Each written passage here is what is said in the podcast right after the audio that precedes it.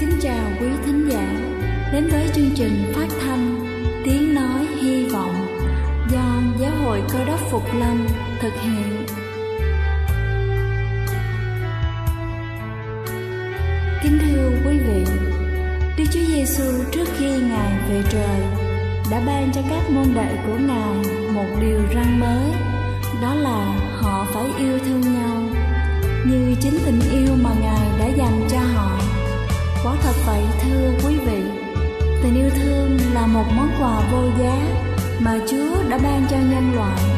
Và đó cũng là thông điệp mà chúng tôi muốn gửi đến toàn thể quý vị.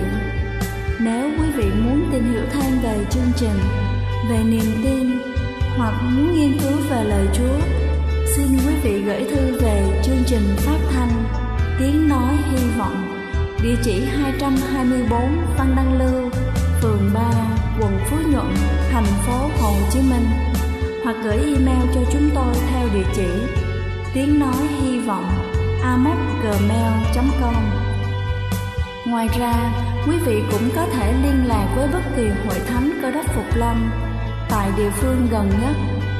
Xin chân thành cảm ơn và kính mời quý vị lắng nghe chương trình hôm nay.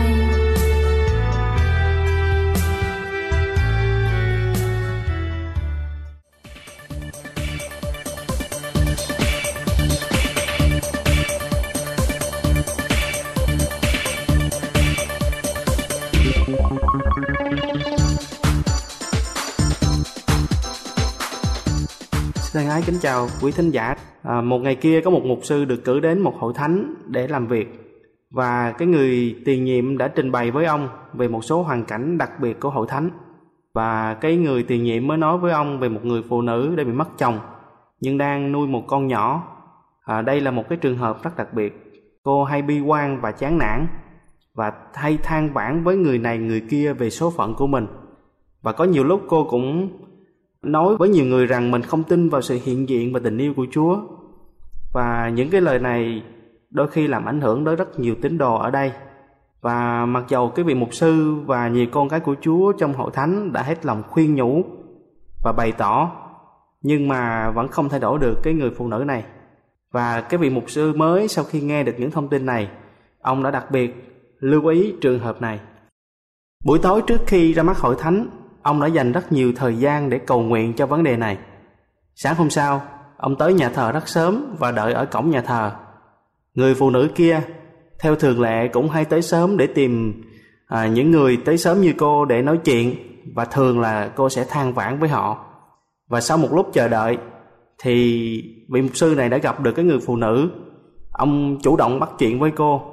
Ông giới thiệu mình và hỏi thăm sức khỏe và tình hình của gia đình cô. Người phụ nữ này mừng như bắt được vàng bởi vì thường thì cô phải chủ động để tìm đối tượng để nói chuyện à, để nói về cuộc đời của mình. Thế nhưng hôm nay có người chủ động tới yêu cầu được nghe. Thế là cô bắt đầu kể, cô bắt đầu than vãn và cô kết thúc bằng câu nói Mục sư, nói thật, bây giờ tôi rất chán nản và thậm chí có giây phút tôi tự hỏi rằng liệu có Chúa thật sự hay không. Vị mục sư này lắng nghe tất cả những điều đó. Ông nhìn đứa trẻ đang ngủ ở trên tay mẹ của mình một cách triều mến và yêu thương. Ông hỏi, đứa trẻ trên tay cô được bao nhiêu tháng rồi? Cô gái mới nói rằng nó được 14 tháng tuổi. Cô có thể thực hiện một yêu cầu của tôi được không? Nếu cô làm được, tôi sẽ giải thích cho cô về những nan đề mà cô đã đưa ra. Và vị mục sư nói với cái người phụ nữ rằng cô hãy đứng lên và hãy buông tay cho đứa trẻ ở trên tay rơi xuống sàn nhà đi. Cô gái nhìn mục sư một cách ngạc nhiên, không hiểu tại sao ông lại nói như vậy. Vì mục sư nói nếu có ai đó cho cô một số tiền lớn để cô làm điều đó, cô có làm hay không? Có vẻ như hơi tức giận người phụ nữ nói dù cho tiền nhiều cỡ nào, tôi sẽ không làm điều đó. Đây là con của tôi, cô nói. Lúc bấy giờ vị mục sư mới ôn toàn nói với cô rằng Cô có nghĩ là tình thương của cô đối với đứa trẻ này có thể lớn hơn tình thương của Thượng Đế đối với con cái của Ngài chăng? Trong Kinh Thánh sách Esai đoạn 49 câu số 15 Esai đoạn 49 câu số 15 nói rằng Đàn bà há dễ quên con mình cho bú Không thương đến con trai ruột mình sao Dầu đàn bà quên con mình, ta cũng chẳng quên ngươi. Kính thưa quý ông bà anh chị em, Chúa nói trong ê sai rằng, Ngài không bao giờ quên chúng ta. Một người mẹ sẽ không bao giờ cố ý buông tay con mình để con rơi xuống sàn và bị đau đớn. Và Chúa cũng không bao giờ buông tay chúng ta. Thế nhưng, vẫn có đôi lúc chúng ta cảm thấy chán nản và mệt mỏi. Vẫn có đôi lúc chúng ta sẽ có một cái ngày mà chúng ta chỉ muốn bỏ tất cả mọi thứ. Có người sẽ hồi phục sau những lúc như vậy. Có người thì không hồi phục được và có đôi khi họ làm những cái quyết định vội vàng có thể làm hỏng cả cuộc đời của họ. À, rất nhiều trường hợp tương tự đặc biệt là ở trong cái giới trẻ ngày hôm nay.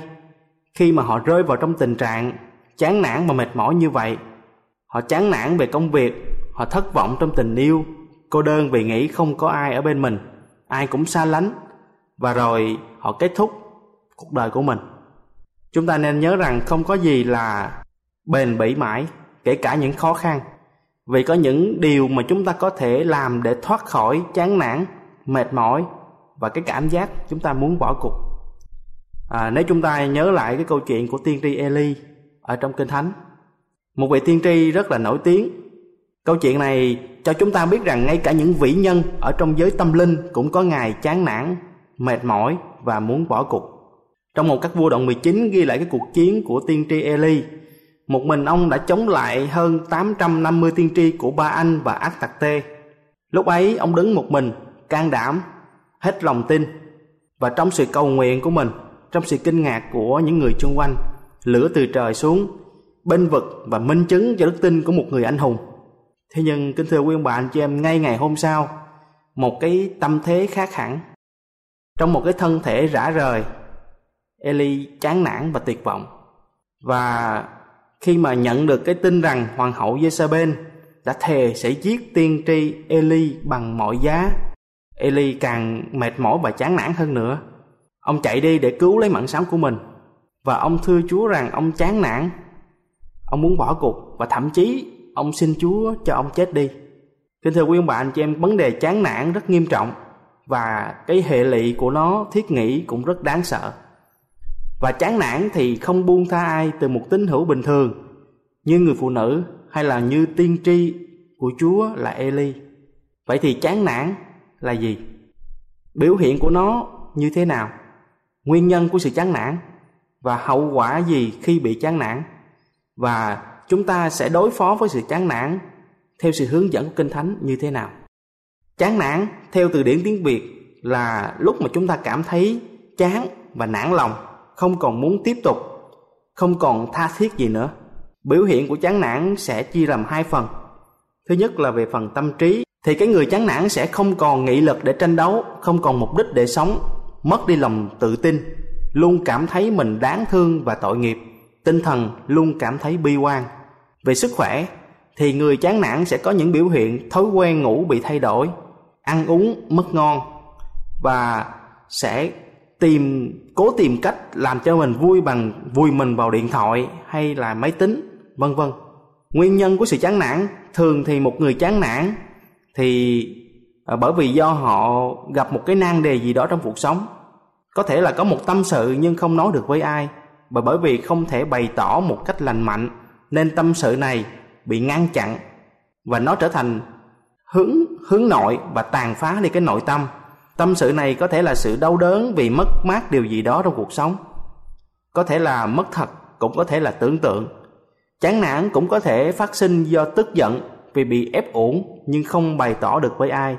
Hay có thể do lo âu quá độ, hoặc là một mặt cảm tội lỗi, hoặc cảm thấy con người mình không hữu dụng. Và cụ thể hơn, chính cái câu chuyện trong một các vua đoạn 19 của Eli sẽ là cái câu chuyện à, đưa ra những cái nguyên nhân cụ thể hơn cho chính chúng ta ngày hôm nay. À, kính thưa quý ông bà anh chị em, từ ở trong chính cái câu chuyện của Eli chúng ta sẽ học được những cái nguyên nhân cụ thể hơn nữa và những cái bài học mà Chúa sẽ giúp ích cho chính đời sống của chúng ta. Trong một các vua đồng 19 ghi lại cái thời điểm mà cảm xúc dân trào của Eli khi mà ông chiến thắng hơn 850 tiên tri của Ba Anh và Ác Tạc Tê. Ở trong sự thăng hoa của cảm xúc về chiến thắng và rồi ngay ngày hôm sau đó khi mà nhận tin hoàng hậu Jezabel ra lệnh giết mình. Cảm xúc tự hào và niềm kiêu hãnh biến mất, thay vào đó là sự giận dữ và cảm giác sợ hãi. Trong một các vua đoạn 19 từ câu 1 đến câu 4 phần A viết rằng Ahab thuật lại cho Jezebel mọi điều Eli đã làm và người đã dùng gươm giết hết thảy tiên tri ba anh làm sao. Jezebel sai một sứ giả đến Eli mà nói rằng nếu ngày mai trong giờ này ta không xử mạng sống ngươi như mạng sống của một người trong chúng nó nguyện các thần đẩy ta cách nặng nề vì vậy Eli sợ hãi đứng dậy chạy đi đặng cứu mạng sống mình đến tại Beersheba thuộc về Juda. Người để tôi tới mình tại đó, còn người vào đồng vắng, đường đi ước một ngày, đến ngồi dưới cây giếng viên xin chết mà rằng, ôi Đức giê va đã đủ rồi. Chính điều này đã khiến ông chán nản và bỏ cuộc. À, chúng ta thấy được rằng cái điều đầu tiên, cái nguyên nhân đầu tiên khiến cho Eli rơi vào trong cái tình trạng chán nản và mệt mỏi đó là ông đã để cái cảm xúc nó điều khiển mình. Chán nản do cái cảm xúc lấn át. Khi mà chúng ta quá chú trọng vào cảm xúc và không có sự kiểm soát cảm xúc của mình, hoặc dựa vào cảm xúc để giải quyết mọi việc và bỏ qua những yếu tố khác, chính điều này sẽ là một trong những nguyên nhân làm cho không chỉ Eli mà còn cho chúng ta rơi vào trong sự chán nản. Bởi cớ đó Chúa đã từng nói với chúng ta ở trong sách châm ngôn đoạn 16 câu số 32 rằng, Người chậm nóng giận thắng hơn người dũng sĩ và ai cai trị lòng mình thì thắng hơn kẻ chiếm lấy thành. Cái người kiểm soát được lòng mình rất quan trọng nguyên nhân đầu tiên khiến cho chúng ta hay rơi vào trong cái tình trạng mệt mỏi và chán nản, đó là chúng ta để cho cảm xúc chi phối, để cho cảm xúc lấn át đi sự kiểm soát của chúng ta tiếp theo, ở trong một các vua đoạn 19 câu 4 phần B thì nói rằng xin cất mạng sống tôi vì tôi không hơn gì các tổ phụ tôi kính thưa quý ông bà anh chị em khi mà cảm xúc đã chảy vào chúng ta bắt đầu phàn nàn so sánh mình với người khác Kinh Thánh rất là nhiều lần nhắc đi nhắc lại bảo chúng ta không được so sánh chúng ta với người khác. Bởi vì khi mà chúng ta so sánh, đó là lúc chúng ta bắt đầu nản lòng. Mỗi người đều khác nhau, không ai giống nhau tất cả. Khi chúng ta lên thiên đàng thì Chúa sẽ không bao giờ hỏi tại sao con không giống David, tại sao con không giống như Salomon, không giống như Abraham. Nhưng Ngài sẽ hỏi rằng tại sao con không giống chút nào với người mà ta đã dựng nên trong con. Tại sao con không giống cái người mà ta đã đặt để ở trong con. Kính thưa quý ông bà anh chị em, Chúa dựng nên chúng ta ở trong cái mục đích của Ngài. Hãy bằng lòng với chỗ mà Ngài đặt chúng ta. Hãy sống trọn cái mục đích mà Chúa đã dành cho mỗi người chúng ta. Nguyên nhân thứ hai khiến cho Eli rơi vào trong cái sự chán nản đó là khi mà ông so sánh mình với người khác. Chúng ta ngày hôm nay cũng như vậy. Có đôi khi bởi vì à, chúng ta so sánh mình với người khác rồi Điều đó làm cho chúng ta cảm thấy chán nản và mệt mỏi. Tiếp theo ở trong cái câu 10 phần A trong một các vua đoạn 19.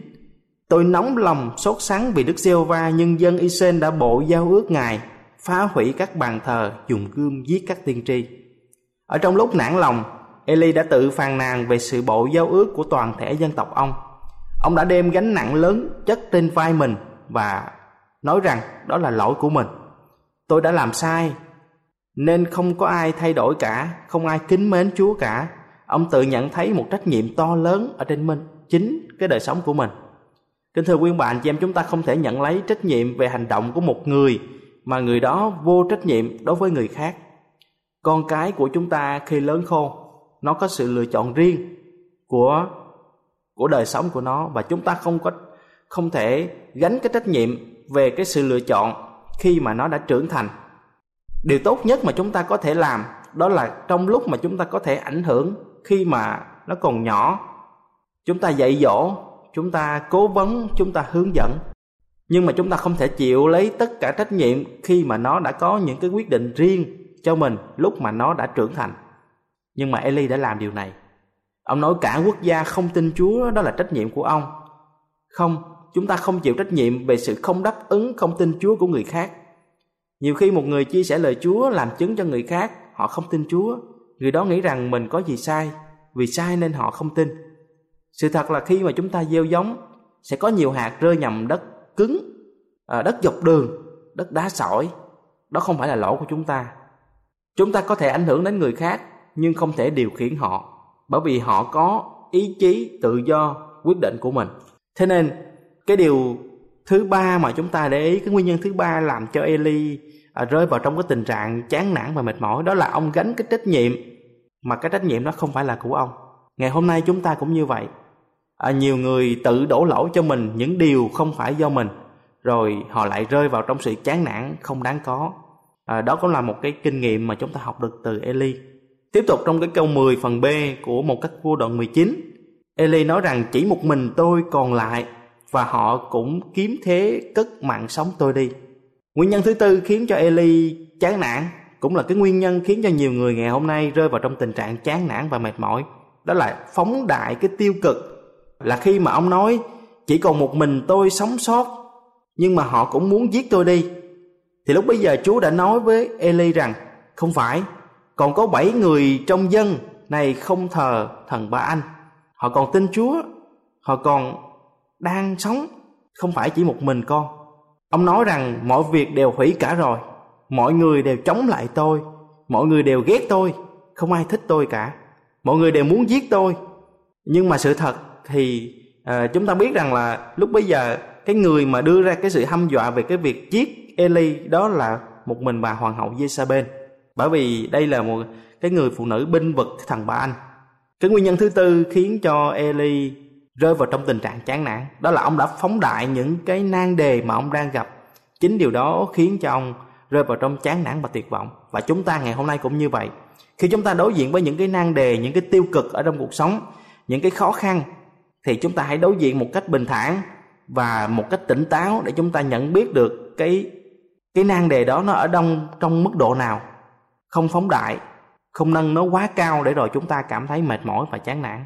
À, trở lại cái vấn đề khi mà Eli à, rơi vào trong sự chán nản và mệt mỏi cái cách mà Chúa đã hướng dẫn cái cách mà Chúa đã làm cho ông à, được phục hồi trở lại như thế nào đó cũng chính là cái cách mà chúng ta có thể áp dụng vào ngày hôm nay. Ở trong một các vua đoạn 19 từ câu 5 đến câu số 8 một các vua đoạn 19 câu 5 đến câu số 8 viết rằng đoạn người nằm ngủ dưới cây giếng viên có một thiên sứ đụng đến người và nói rằng, hãy trỗi dậy và ăn. Người nhìn thấy nơi đầu mình một cái bánh nhỏ nướng trên than và một bình nước, người ăn uống rồi lại nằm. Thiên sứ của đức giê va đến gần, đến lần thứ nhì đụng người và nói rằng, hãy trỗi dậy và ăn, vì đường xa quá cho ngươi. Vậy người trỗi dậy, ăn và uống, rồi nhờ sức của lương thực ấy, người đi 40 ngày và 40 đêm cho đến Horeb là núi của Đức Chúa Trời. Cái nguyên tắc đầu tiên mà chúng ta thấy rằng Chúa đã sử dụng trong cái cách phục hồi lại một cái đời sống chán nản của tiên tri Eli đó là phục hồi cái cơ thể của ông. Ông được cho nghỉ ngơi, được cho dưỡng sức, ông được chăm sóc sức khỏe à, và đó là cái điều đầu tiên mà chúng ta cũng nên làm. Điều lý thú tại đây là khi mà Eli quá nản lòng đòi chết, chúng ta kinh ngạc bởi vì Chúa không có khiển trách ông. Chúa không có Chúa không có la ông mà Chúa cũng không có nói với ông là tại sao ngươi là tiên tri của ta mà ngươi lại ngươi lại chán nản, ngươi lại mệt mỏi. Mà cái điều đầu tiên mà Chúa làm ở trong cái tình trạng này theo như Kinh Thánh ghi lại trong một các vô đồng 19 từ câu 5 đến câu số 8 đó là Chúa cho ông ăn uống, cho ông nghỉ ngơi. Đôi khi công việc tâm linh mà chúng ta cần làm đó là việc nghỉ ngơi, dưỡng sức. Chúng ta sẽ mạnh mẽ hơn về tinh thần khi mà thân thể chúng ta khỏe mạnh. Bởi vì khi mà chúng ta nản lòng, chúng ta sẽ không có sức lực để làm một điều gì cả. Cho nên khi mà chúng ta ở trong cái tình trạng mệt mỏi và chán nản, đừng làm việc nhiều nữa, hãy nghỉ ngơi và dưỡng sức. Điều ngạc nhiên ở đây là những đêm ngủ ngon giấc sẽ đưa đến thái độ kỳ diệu cho chúng ta. Chính bởi sự mệt mỏi và kiệt sức đưa đến sự nản lòng. Thế nên cơ thể của chúng ta cần được nghỉ ngơi và phục hồi. Đó là cái nguyên tắc đầu tiên ở trong cái cái cách mà Chúa đã hướng dẫn, đã làm cho Eli được phục hồi trở lại. Cái điều tiếp theo ở trong câu 9 và câu 10 của một các vua đồng 19 đó là đến nơi người đi vào trong hang đá ngủ đêm ở đó và kìa, có lời Đức giê va phán với người rằng, hỡi Eli ngươi ở đây làm chi? Người thưa rằng, tôi đã rất nóng nảy sốt sắng vì giê va Đức Chúa Trời vạn quân, vì dân Israel đã bội giao ước ngài, phá hủy các bàn thờ ngài, dùng gươm giết những tiên tri ngài. Chỉ một mình tôi còn lại và họ cũng kiếm thế cất mạng sống tôi. Điều thứ hai mà chúa đã hướng eli tới. Đó là ngài đặt cái câu hỏi để cho eli đưa ra cái nan đề ở trong cái cái cái cái suy nghĩ của mình đưa ra cái cái tâm sự của mình. Hãy cầu nguyện với chúa về những cái vấn đề mà chúng ta gặp. Hãy kể lễ với chúa hãy đặt cái câu hỏi với Ngài, hãy nói ra những cái sự bất mãn của chúng ta về những điều mà chúng ta đang gặp, thậm chí là những bất mãn của chúng ta với Chúa. Hãy hãy đổ ra cái nỗi lòng của chúng ta, hãy nêu ra cái sự phàn nàn phiền trách. Hãy nói thẳng với Chúa điều gì mà chúng ta không thích. Điều chúng ta thấy tại đây đó là Chúa đã để cho Eli nói ra cho đến khi mà ông cạn lời, cho tới khi mà ông đã dốc hết những cái nỗi niềm của mình. Chúa không làm gián đoạn, gián đoạn cái lời phàn nàn của ông. Ngài không chỉ trích và Ngài cũng không ngăn cản cho tới những thậm chí là những cái lời oán trách của ông đối với Chúa. Khi chúng ta nói Chúa ơi sự việc tan nát cả rồi, Chúa đang nghe. Chúa ơi con không thích, con đang bị yếu kém về sức khỏe, Chúa cũng đang nghe. Hãy nghỉ ngơi thân thể. Và cái nguyên tắc thứ hai mà Chúa đã áp dụng ở trong cái trường hợp của Eli và cũng là cái điều mà chúng ta áp dụng ngày hôm nay đó là hãy trình bày ra hãy nói ra những cái cảm xúc của chúng ta. Hãy nói với chúa tất cả những cái điều gì nó làm cho chúng ta mệt mỏi và chán nản. Bởi vì một trong những cái điều nguyên nhân khiến cho cái người à, làm cho cái người chán nản đó là sao? Khi mà cái người đó không có trình bày được cái cảm xúc của mình cái tâm sự của mình. Những cái điều mà mình đang cảm thấy à, lo lắng cảm thấy sợ hãi và chúa đã làm điều này với eli. À, thậm chí trong những cái lời phàn nàn của ông ngài cũng không ngăn cản. Ngài chỉ đóng vai trò một cái người nghe ở trong lúc này. Tiếp tục ở trong câu số 11 và câu số 12 Đức Chúa Trời phán với người rằng hãy đi ra đứng tại trên núi trước mặt Đức giê va Này Đức giê va đi ngang qua, có một ngọn gió mạnh thổi dữ tợn trước mặt Ngài, xé núi ra và làm tan nát các hòn đá, nhưng không có Đức giê va trong trận gió. Sau trận gió có cơn động đất, nhưng không có Đức giê va ở trong cơn động đất. Sau cơn động đất có đám lửa, nhưng không có Đức giê va trong đám lửa. Sau đám lửa có một tím êm dịu, nhỏ nhẹ.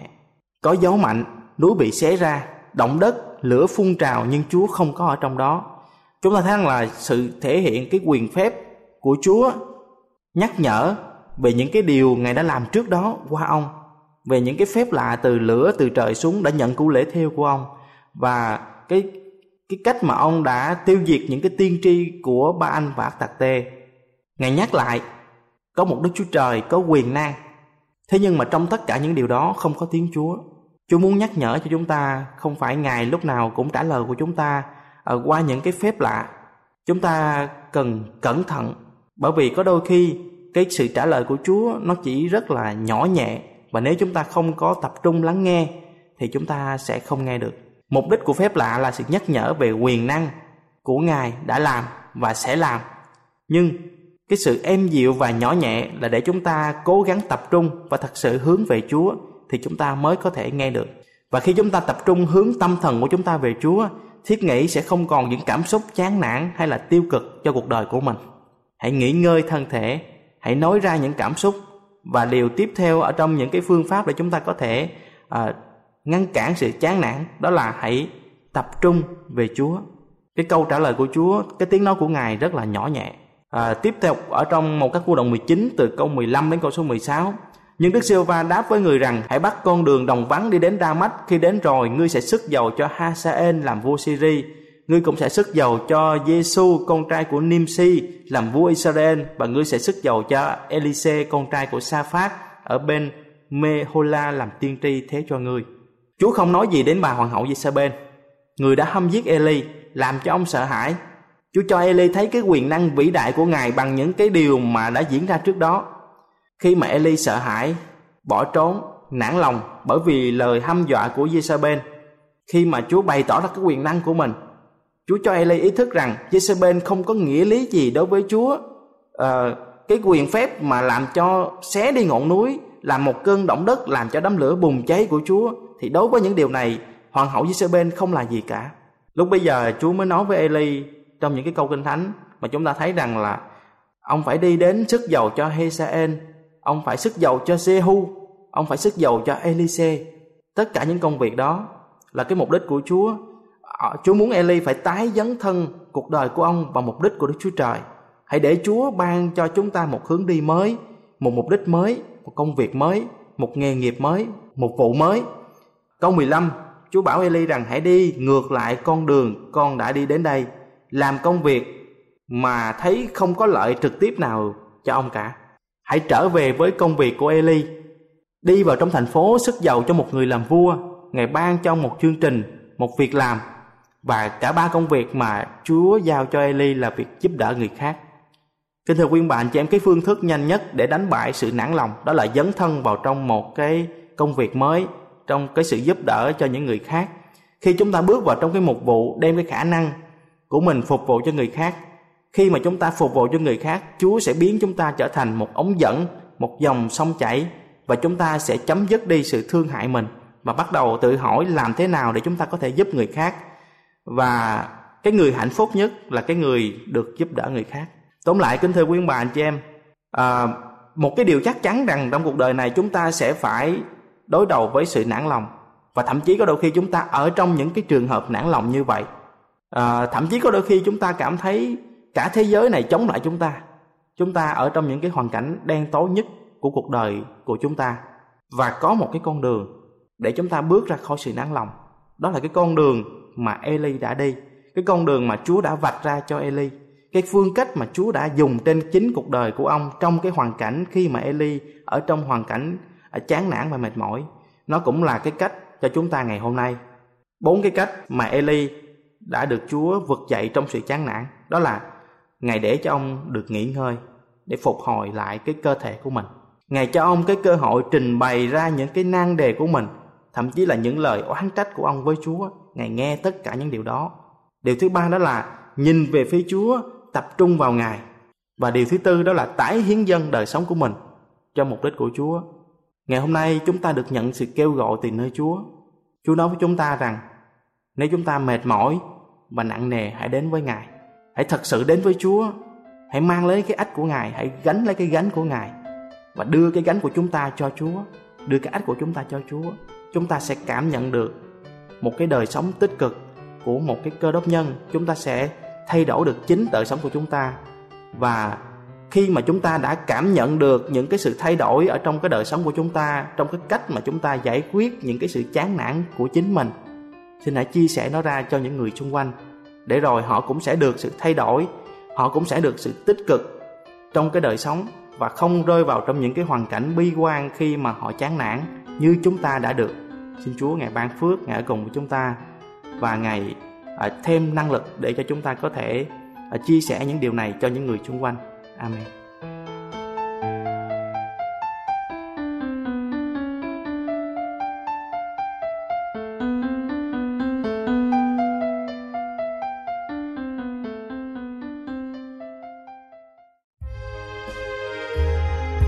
Đây là chương trình phát thanh Tiếng Nói Hy Vọng do Giáo hội Cơ đốc Phục Lâm thực hiện. Nếu quý vị muốn tìm hiểu về chương trình hay muốn nghiên cứu thêm về lời Chúa, xin mời quý vị gửi thư về chương trình phát thanh Tiếng Nói Hy Vọng, địa chỉ 224 Văn Đăng Lưu, phường 3, quận Phú Nhuận, thành phố Hồ Chí Minh hoặc gửi email cho chúng tôi theo địa chỉ tiếng nói hy vọng gmail.com. Ngoài ra, quý vị cũng có thể liên lạc với bất kỳ hội thánh cơ đốc phục lâm tại địa phương gần nhất. Xin chân thành cảm ơn và hẹn gặp lại quý vị trong chương trình lần sau.